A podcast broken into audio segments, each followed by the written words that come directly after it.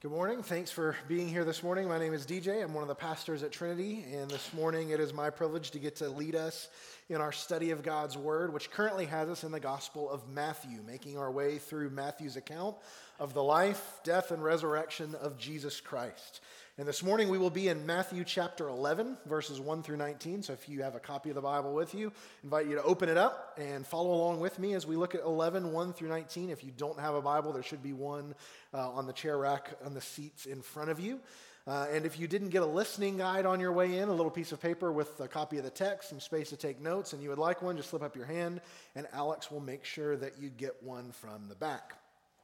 Uh, here at Trinity, we love the Bible. We believe it is how God reveals himself to us, how we know who he is, who we are, and how we should relate to him.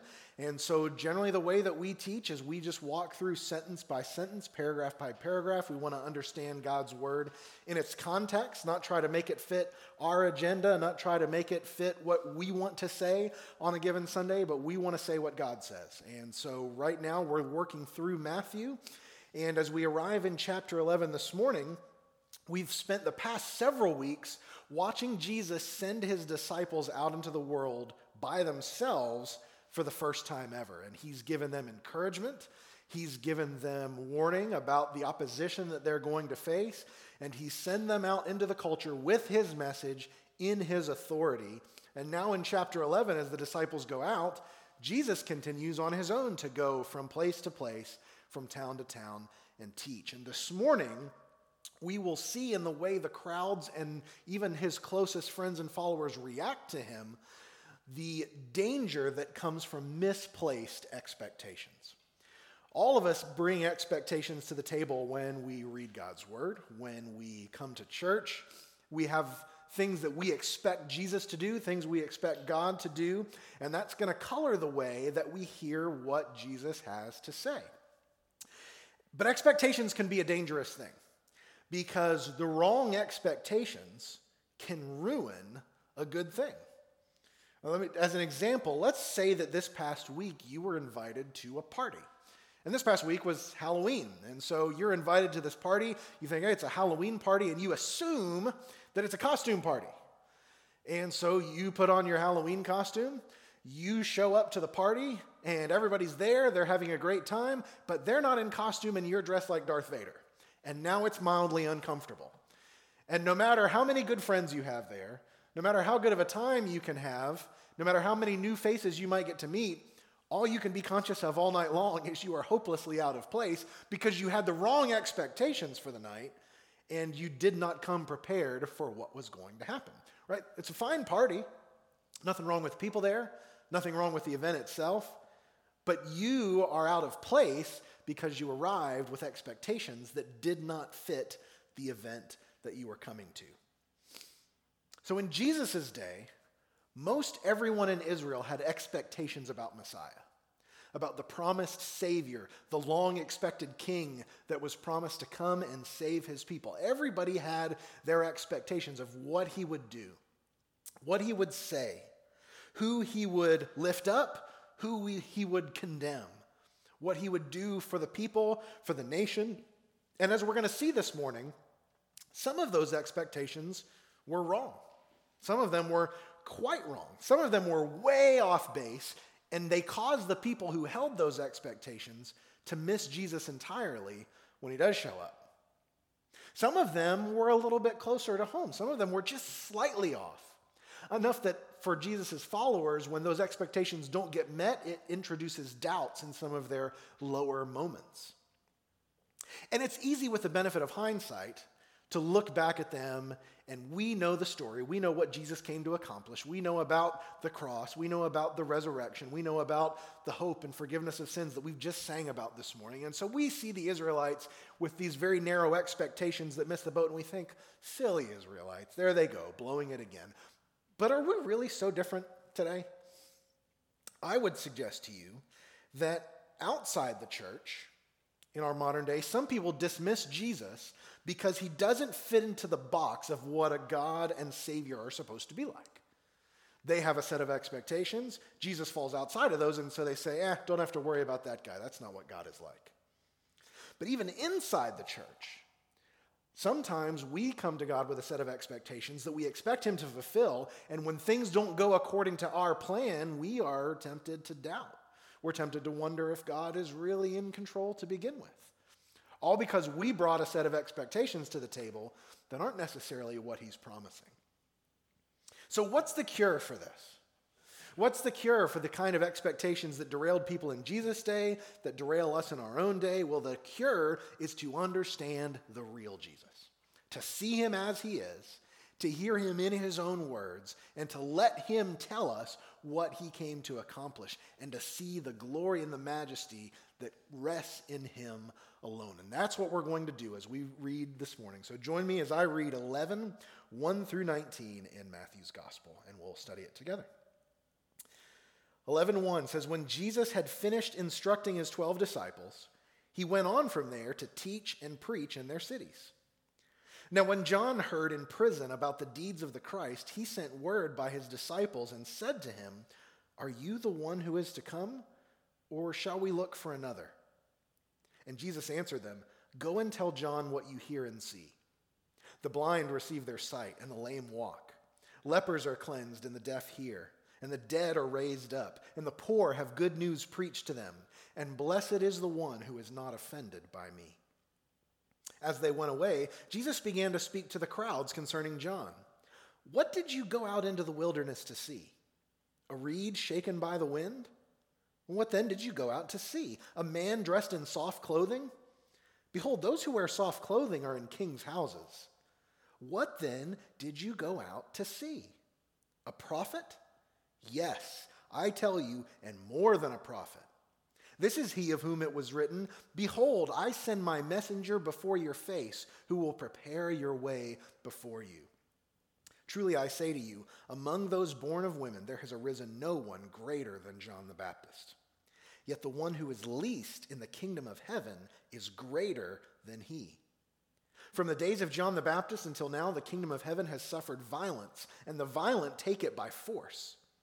For all the prophets and the law prophesied until John, and if you are willing to accept it, he is Elijah who is to come. He who has ears to hear, let him hear. But to what shall I compare this generation?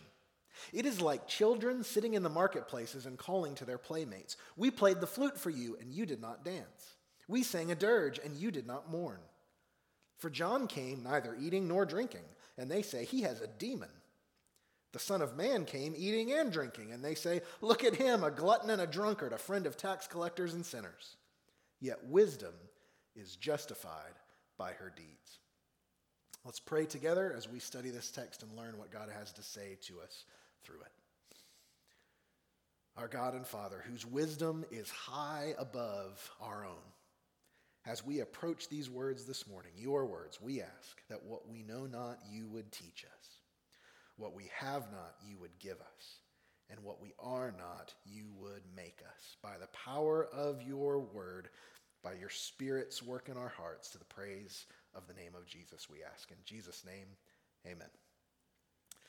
All right, so what are we talking about here? What is going on as we look at this text? We're going to break it down into three little sub stories that all come together under this theme of expectations. And the first sub story is in verses 1 through 6 as we see John the Baptist doubting Jesus' identity. John doubts Jesus' identity. So Jesus has just finished instructing his disciples. 11.1 serves as a really great segue to transition to this new text. The disciples are out preaching and teaching. Jesus is out preaching and teaching. So, what's Jesus doing once he sends his disciples out? Well, he keeps doing the same thing he's been doing for the past six chapters of the book. He's going out, preaching the gospel, doing miracles, and ministering to the crowds. And word continues to spread about what he's doing, right? We've seen so far there's crowds everywhere he goes. People hear about the healings, they hear about the miracles. They hear this teaching with authority, which is completely unlike anything that happens in their culture at that time. And they want to see this guy, they want to hear him. And as word continues to spread about what's going on, it reaches the ears of John the Baptist, who now finds himself in prison. You may remember back in chapter 4, there was a passing reference as Jesus began his ministry to the fact that John was arrested and thrown in prison by Herod. Uh, because some of John's preaching hit a little too close for comfort for Herod, and he decided to take care of that problem. So John is in prison. John hears about what's going on with Jesus, and he sends some of his followers to Jesus as messengers with a question for him. And when we read that question, honestly, it's a little bit shocking. It's not in keeping with the character of this guy, John, that we met earlier on in the book. Verse 2 Now, when John heard in prison about the deeds of the Christ, he sent word by his disciples and said to him, Are you the one who is to come, or shall we look for another? In essence, what he's asking is, Are you really the Messiah, or should we wait for somebody else? Now, why on earth would John be wondering? Right? This is not at all like the confident preacher that we met back in chapter 3. He wasn't doubting the identity of Jesus back then. In fact, he was proclaiming it with clarity, with boldness. Matthew 3 13 and 14. Then Jesus came from Galilee to the Jordan to John to be baptized by him. John would have prevented him, saying, I need to be baptized by you, and you come to me? He understood the significance of who stood before him. Right? How about in John's gospel, in that same account, as Jesus enters the scene, what does John proclaim to everyone? He says, the next day he saw Jesus coming toward him and said, Behold the Lamb of God who takes away the sin of the world. No doubt there. So, what has changed? How do we go from that to, are, are you the one who is to come, or, or should we be looking for somebody else? Why the doubt? Well, let's consider where John is. He's in prison. He is languishing in a prison cell. Now, John was clear on his mission, as we just saw. He understood what he had come to do, the message that he came to proclaim. He was preparing the way for the Christ. He called people to repent, to be baptized, to prepare themselves for the arrival of the promised Messiah. And he knew as we heard Alex refer to from Malachi earlier, he knew that the Messiah's appearance would bring with it a flourishing of justice and judgment. John understood that all was not as it should be in the land of Israel, and God promised to send one who would set things right. John preached that kind of message. He preached about a Messiah who was coming who would do justice and who required repentance of his people. Matthew 3 11 through 12. I baptize you with water for repentance, but he who is coming after me is mightier than I, whose sandals I'm not worthy to carry. He will baptize you with the Holy Spirit and fire. His winnowing fork is in his hand, and he will clear, clear his threshing floor and gather his wheat into the barn, but the chaff he will burn with unquenchable fire. So, using agricultural imagery that would have been very familiar to his hearers, John says, Judgment is coming. The one I prepare the way for, he is going to set things right. So, repent, turn from your sins, turn back to God. And John didn't soft pedal that message to appease the feelings of powerful people, which is why he's in prison now, right? Mark 6, 18 through 19 says, For it was Herod who had sent and seized John and bound him in prison for the sake of Herodias, his brother Philip's wife, because Herod had married her. For John had been saying to Herod, It is not lawful for you to have your brother's wife. And Herodias had a grudge against him and wanted him put to death. So, John comes with clarity about his mission, clarity about his message. He preaches about sin. He condemns sin. He preaches and upholds righteousness and justice. He doesn't shrink back when powerful people don't like what he has to say, and he ends up thrown in prison for it. But John's probably thinking in his mind, that's okay, because Messiah is coming, and he's going to set everything right. He is the one who is going to burn the chaff with unquenchable fire. He will do justice and righteousness. He will settle all accounts and put everything to rights, except he hasn't. Now, we don't know exactly where this falls on the timeline, but we know that John was in prison for probably about 12 to 18 months before his eventual execution. So this probably falls maybe around the one year mark as we've watched Jesus' ministry grow and flourish. And so John is sitting in prison, and days turn into weeks, and weeks turn into months. And at some point, I imagine he thinks this isn't how the story is supposed to go. This isn't the way Messiah is supposed to come. Where's the justice? Where's the judgment? Where's the condemnation of those in power who have flaunted God's law, who hate God? When is it going to come? And so John wonders maybe Jesus isn't the one after all. Maybe, maybe there's going to be someone else. Maybe this is just like Forerunner phase two here. And so he sends his messengers to Jesus with a question Are you the one who is to come, or should we look for another? Do you ever struggle with doubt? Do you ever struggle with doubt when you're suffering, when you're sad, when you're angry, when things aren't going the way that you expect, when things aren't going the way that you think they should go, and you wonder, is God really at, at the wheel of this ship? Is he really in control? I don't understand how this can be happening if his promises are true. Do you ever doubt in those moments? Do you ever doubt his goodness? Do you ever doubt his power? Are you ever haunted by questions that you're afraid to ask out loud because you wonder what other Christians will think of you? Right? If I was a real Christian, I wouldn't doubt that. So I better keep my mouth shut so everybody thinks that I have the nice smiley face and everything's good and great. You ever like that? You ever have those doubts that creep in? Are you ever afraid that those doubts mean you're not saved? Those doubts mean maybe you're not really a Christian. If I was a real Christian, if I really had faith, I wouldn't have these doubts. And you're tormented inside because of that? Well, let me give you some good news this morning. If the man who Jesus is about to identify as the greatest human being who had ever lived up to that point had doubts, you can too. And it doesn't mean that you're outside of the grace of God. John wrestles with doubts. You don't need to question your salvation because you wrestle with doubts. Doubts are not the mark of someone who is outside of Christ. Christians are not marked by the absence of doubt. But hear this Christians are marked by what we do with our doubts. You have doubts? Fantastic. You fit right in around here. But what are you going to do with them? What does John do with his doubt? Well, where does he go with them? He takes them to Jesus, right? He sends messengers to Jesus with his question Are you the one who is to come, or shall we look for another? He doesn't cling to his doubts, right? He doesn't cling to them and find some kind of perverse comfort from them like a kid with a security blanket. I think the way that we treat our doubts sometimes makes me think of Gollum from Lord of the Rings.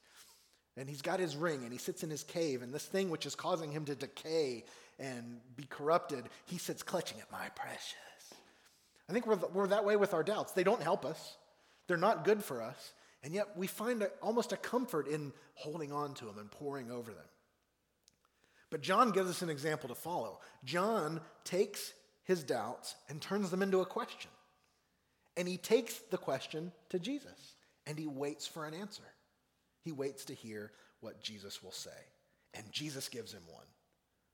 I love this. Jesus gives him an answer, and the way he answers is so helpful for you and I because maybe you're sitting here and you're thinking, okay, I'm tracking with you, Pastor DJ, but I can't just ask Jesus a question like John could, right? He can just ask whatever he wants, and Jesus can actually answer it, and I don't have that. But I, I'm going to tell you this the way Jesus answers John's question is the way he's going to answer your question today. Because look what he does. Jesus gives John an answer that is specifically designed to drive John's mind to what he already knows from God's word. Jesus doesn't just say, Yes, I'm the one. What does he say in verse 4? Jesus answered them, Go and tell John what you hear and see. The blind receive their sight, and the lame walk. Lepers are cleansed, and the deaf hear, and the dead are raised up, and the poor have good news preached to them. And blessed is the one who is not offended by me. Now, when John hears this answer, I guarantee you, John would not go, So, so is that a yes or a no? John would have understood exactly what Jesus is saying. The words that Jesus says here are alluding to texts of Scripture about the promise of what Messiah will do. Isaiah 35, 5 and 6. I'm going to read a couple texts here. Look at what we just heard Jesus say to John. See if you hear some familiarity with these two scriptures. Isaiah 35, 5 and 6 promises Then the eyes of the blind shall be opened, and the ears of the deaf unstopped. Then shall the lame man leap like a deer, and the tongue of the mute sing for joy. Isaiah 61 1 The Spirit of the Lord is upon me, because the Lord has anointed me to bring good news to the poor.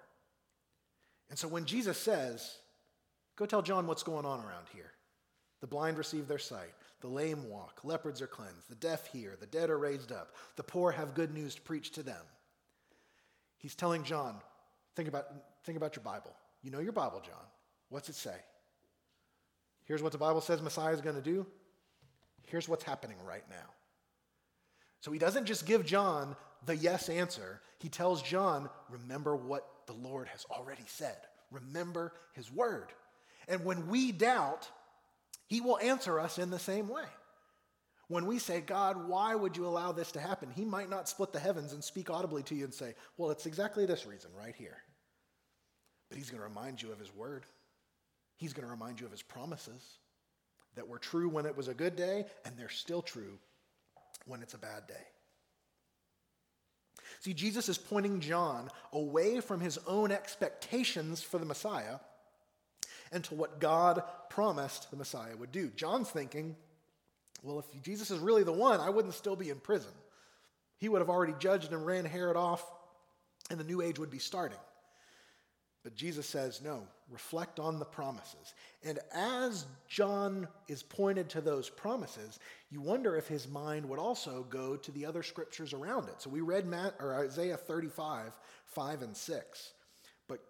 Listen to the words that come from verses 3 and 4. Right before those words that Jesus just alluded to, Isaiah says this Strengthen the weak hands and make firm the feeble knees. Say to those who have an anxious heart, Be strong, fear not. Behold, your God will come with vengeance. With the recompense of God, he will come and save you. Jesus reminds John, I am the Messiah. I am doing exactly what God promised I would do, and I will come with justice. It's, it's going to happen. My salvation will be there. Take heart.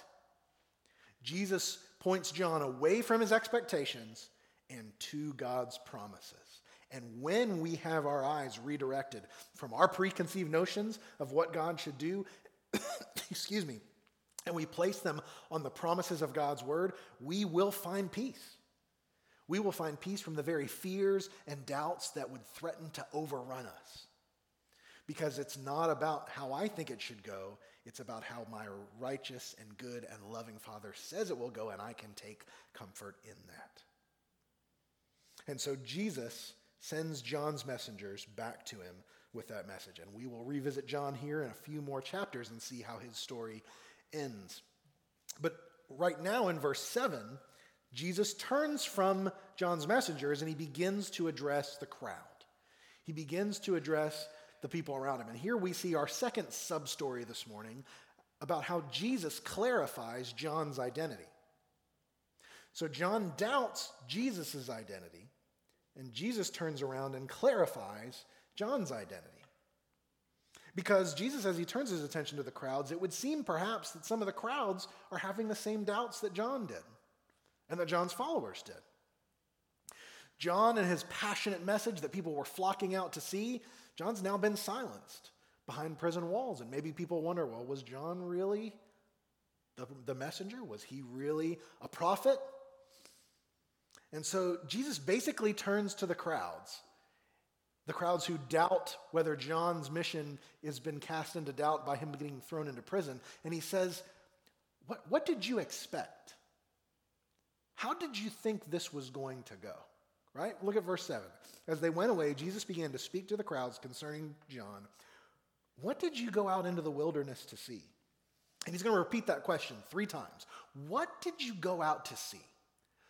John was drawing crowds. Why, why did you go? What was remarkable about him? And then he's going to ask two rhetorical questions that everyone in the crowd would instantly say no.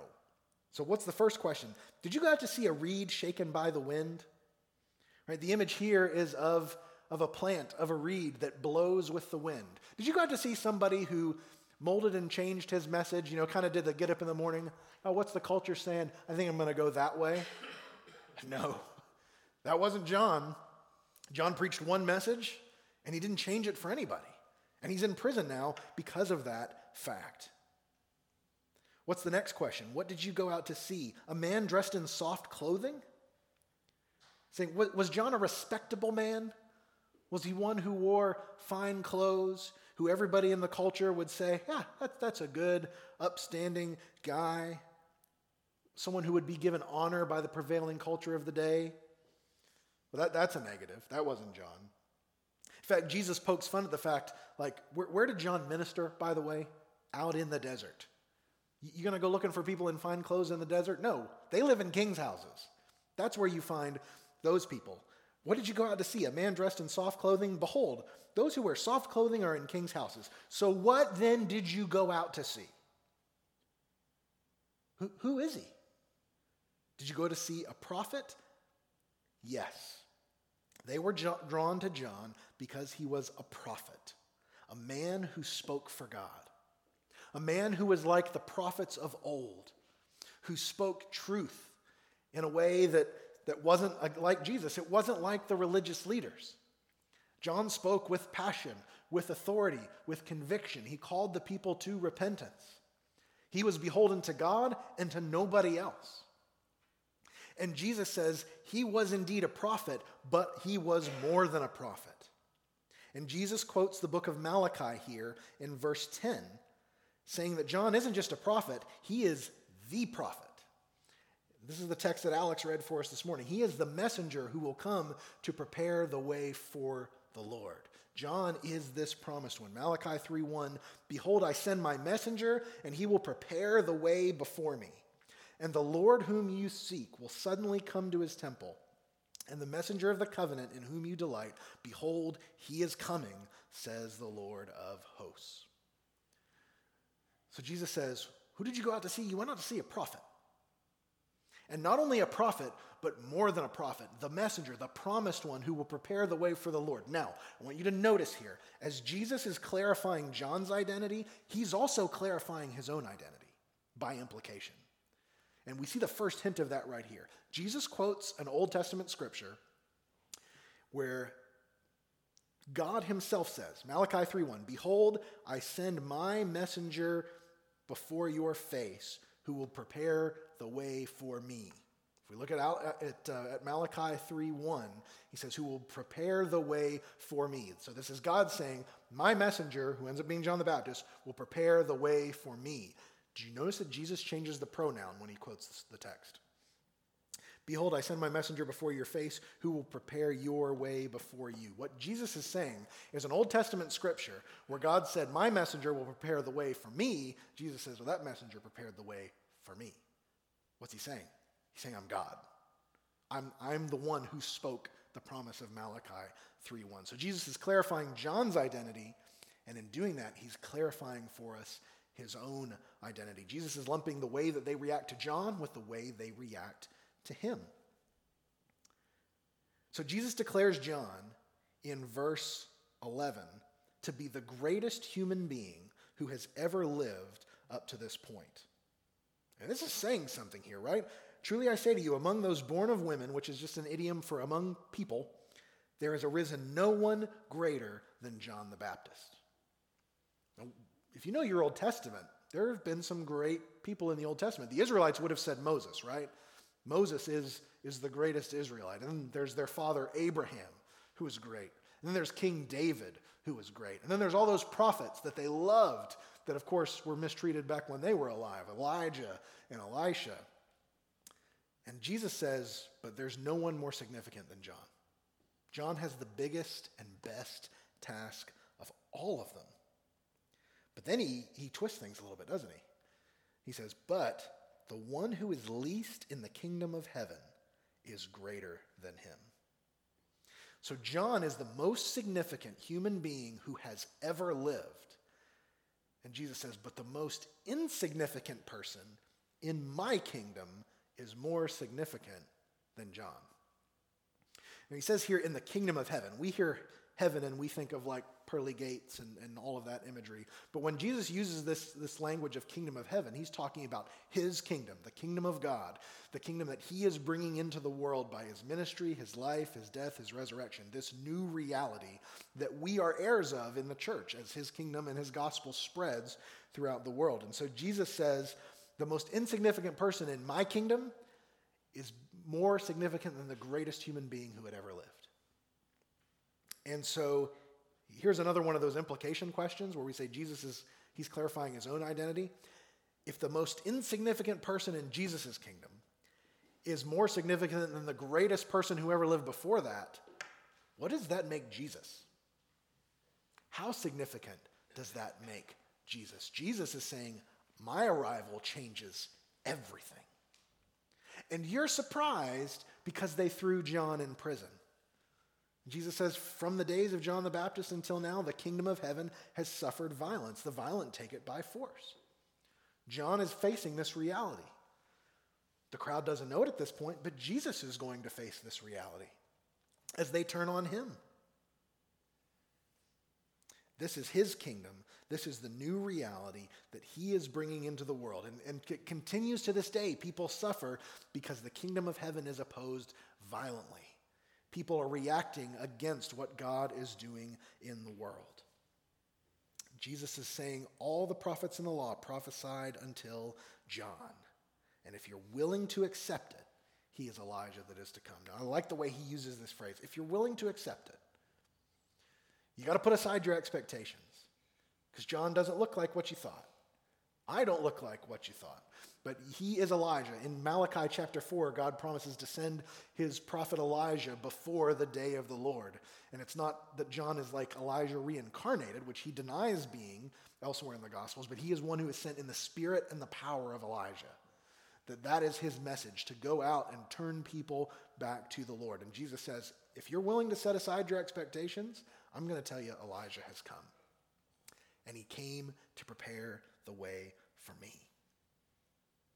Jesus clarifies John's identity and he clarifies his own. And what he says is everything that has ever happened, the law, the prophets, everything about history has brought them to this moment, has prepared them for this moment. Will they recognize it?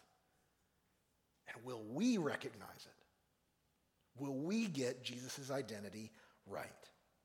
Because the most significant event in the history of the world has arrived and it's right here before them. But it's here that we see a sharp warning from Jesus about our third sub story, and that is that false expectations can blind us to the truth.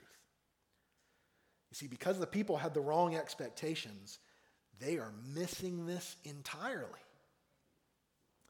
Because the people don't have ears to hear. Jesus says in verse 15, He who has ears to hear, let him hear. They didn't. They didn't recognize it. He says, But let me tell you what you're like. Let me tell you what this generation is like. They are like, verse 16, children sitting in the marketplaces and calling to their playmates. We played the flute for you, and you did not dance. We sang a dirge, and you did not mourn. So Jesus says, they are like kids who are out in the marketplace, and the marketplace is where the children would play in those days. So think of this as the, the ancient equivalent of the playground. You're like a bunch of kids out on the playground, and you can't decide what game you want to play, and you whine when everybody doesn't fall in line with what you want to do, right? We played the flute, and you didn't dance. We sang a dirge, and you didn't mourn. Let's put a modern day spin on it. It's like a bunch of kids sitting outside. We were going to play basketball, but you didn't want to. And then we were going to play tag, and you didn't want to do that. And we said, let's play hopscotch jump, and you didn't jump. See, you're like a bunch of whiny kids who say, this is what we're doing, and if you don't do that, poo on you. And the people are looking and, and they're thinking, what's, what's he talking about here? And Jesus gives evidence of this.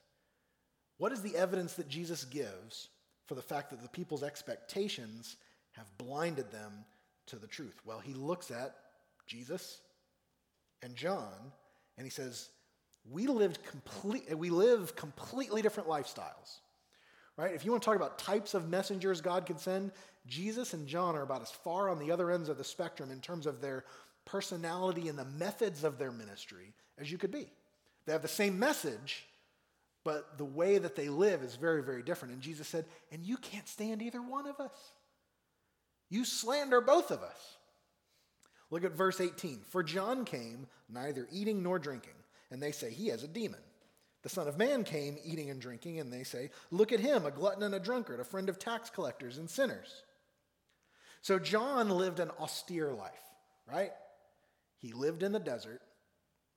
He wore rough clothing. He was a little bit unkempt, and he abstained from drink, didn't drink, and abstain from all but the most basic of foods. And when we say basic, like bugs and honey kind of basic, not a feast guy like the original paleo diet. That's John here. And what do they say about him? He's nuts. That guy's crazy. He has a demon. He's a madman. And so, because they reacted negatively to John, which, I mean, John was a little different, let's be clear, they should love Jesus, right? Right? They should love Jesus because Jesus was the opposite of that. He mixed right into society. People were, were wanted to be around him, and he was at parties and everything. And, and Jesus was invited to come to these parties. Jesus feasted. Jesus drank. His first miracle was turning water into wine. So, like Jesus, socially, people wanted to be around him. And so the Pharisees, the religious leaders, the establishment, they should love him, right? Because he's the opposite of what John was. And they say, he's too worldly, right? He hangs out with, with all the people that God hates. And he drinks too much. And he eats too much. He's a glutton, a drunkard, a friend of tax collectors and sinners. He spends all his time with God haters. He is not at all like a good religious leader should be.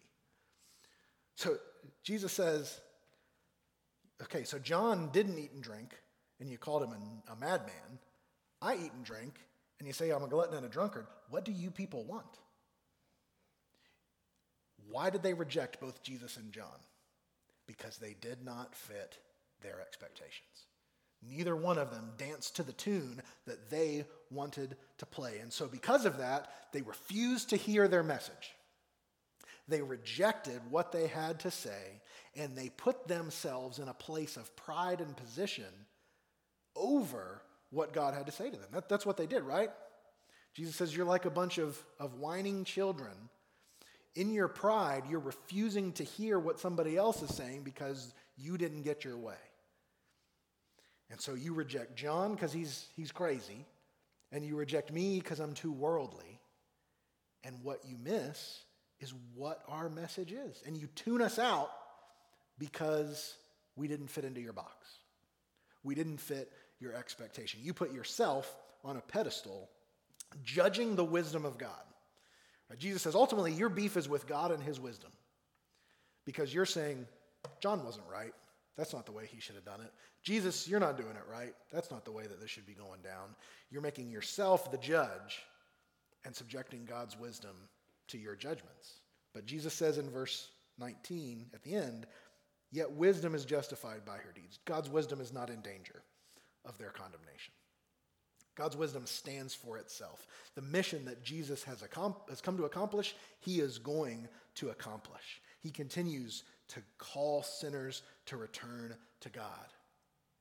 John with his sharp rebukes, Jesus with his warm invitations, all designed to get the attention of this generation and say, Return to me, make your hearts ready, prepare the way for the Lord. But they are missing it because they're playing the flute and waiting for him to dance. They're singing a dirge and waiting for him to mourn. They want Jesus and John to play their game, and it's not going to happen. And so it makes us ask this morning what expectations are you placing upon God that cause you to miss what he has to say to you? Now, it can be tricky because you know what they say about blind spots is you can't see them because that's why they call them blind spots. So if I ask you, well, you know, what, what's your blind spot? What expectations do you have that are preventing you from seeing what God has to say? You, I don't know. If I knew, I'd do something about it. So let me give you a couple questions to kind of help diagnose this. I want you to consider the thing that if you don't get it, causes you to doubt God's existence or goodness or sovereignty or faithfulness. What is that thing in your life that you deeply desire and you say, God, if you don't give this to me, I'm not going to trust you? Or what is that thing that you have in your life that you say, God, if you ever take that from me, I'm not going to trust you? I would say that is an, expect- an expectation that you have placed upon God. And so once you identify that thing in your mind, once you have realized you've created the expectation of a God who promises that thing, then you need to look to God's word and say, does he promise it? Does he promise this? Or do I just have in my mind that he, if he's going to be good, he's got to give me this? And that's a good sign. If you don't find that promise in God's word, that's an expectation that you have set up that you expect God to deliver on. And maybe you won't walk away from the faith if you don't get it, but you might find yourself a lot like John, sitting in prison thinking, this isn't how the story is supposed to go. Are you, are you sure you're the one? Or maybe there's somebody else who's going to do it differently. What is the thing that if God took it away, you would say, I, I don't know if I can stay on this boat? What expectations do you place on other Christians? So we, we think about our relationship to God. What expectations hinder your relationships with other people in the church? What do you require of someone in order for you to consider them a brother or sister in Christ? What do you require of someone in order to extend warm, genuine friendship and fellowship with them in the church? What does God require in His Word for you to extend that warm fellowship and friendship? If we look biblically, all God requires is that someone be in Christ, to be your brother and sister in Christ. But do you want them to talk in a certain way? Do you want them to like a certain kind of music? Do you want them to share similar interests or opinions on politics or a couple of second level doctrines before they're really one of your team? What expectations do you place on God? What expectations do you place on other Christians? And are you placing yourself in judgment over the message of Jesus? Do you expect him to fit your box? Or are you ready to bust your box wide open and listen to him for who he is? We talked about this at our men's breakfast just the other morning about, and as we ended up talking a lot about politics, like, is my political philosophy, and you can have several different political philosophies, and goodness knows we're going to hear about them this week with Tuesday being election day. Do you submit your political philosophy to God? Or do you make God fit your political philosophy and say, well, these are the things I absolutely know, and so I'm going to have to make what I know about God fit under that? What, what is your ultimate rule of faith? What is the authority to which you submit? I am here to tell you this morning it's got to be God's word. So, how do you protect yourself against this? How do you protect yourself against false expectations? The most important thing you can do is read your Bible. Most important thing you can do is read your Bible. We're going to get down to basic Sunday school answer. It always comes back to this, doesn't it? But if you're going to say, I want to know Jesus for who he really is and not who I think he is in my mind, how are you going to know him for who he is? You got to read him. You got to read him and hear him in his own words. How are you going to know the mind of God? You got to know what God says. There is no substitute, there is no shortcut for this. The most important thing that you can be doing to make sure you're not falling in this same trap is read your Bible and understand who are you, God? And don't just read the stories that are easy, that are familiar. Read the hard stuff. Read the chapters in the Old Testament that make you think, I don't know what it's talking about and find someone who can help you figure out what it's talking about. Read a book or a commentary that can help you figure that out. You're going to have to buckle down and do the work and dig through in order to understand who God really is. Because the danger of just swimming on the surface of the pool is when something comes along that sounds kind of Christian like, you might think, oh, that, that sounds right. And then you expect God to follow that. And maybe God never promised to do that to begin with. Are you placing yourself in judgment over the message of Jesus, expecting him to dance to your tune? Or have you seriously considered him for who he really is? If you're rejecting Jesus and keeping him at arm's length, I don't know about this whole Christianity thing. Are you doing it? Are you rejecting the Christianity that's in your mind? That maybe you you've picked up from what you've seen on TV or from a friend who hurt you years ago? Or are you rejecting the real Jesus? Have you ever bothered to look, to consider who he is, to consider what he said, to consider what he's done? We would invite you this morning to take a fresh look. And let's have a conversation. Let's bring your questions. Let's bring your doubts. Doubts are okay.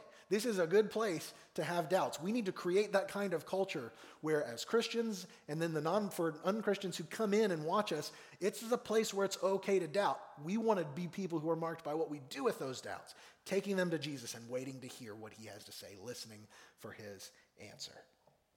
But if we are doing that, if we're getting into the word for ourselves, if we're seeking to know him for who he is, not for who we want him to be, then we will get out of the danger of misplaced expectations.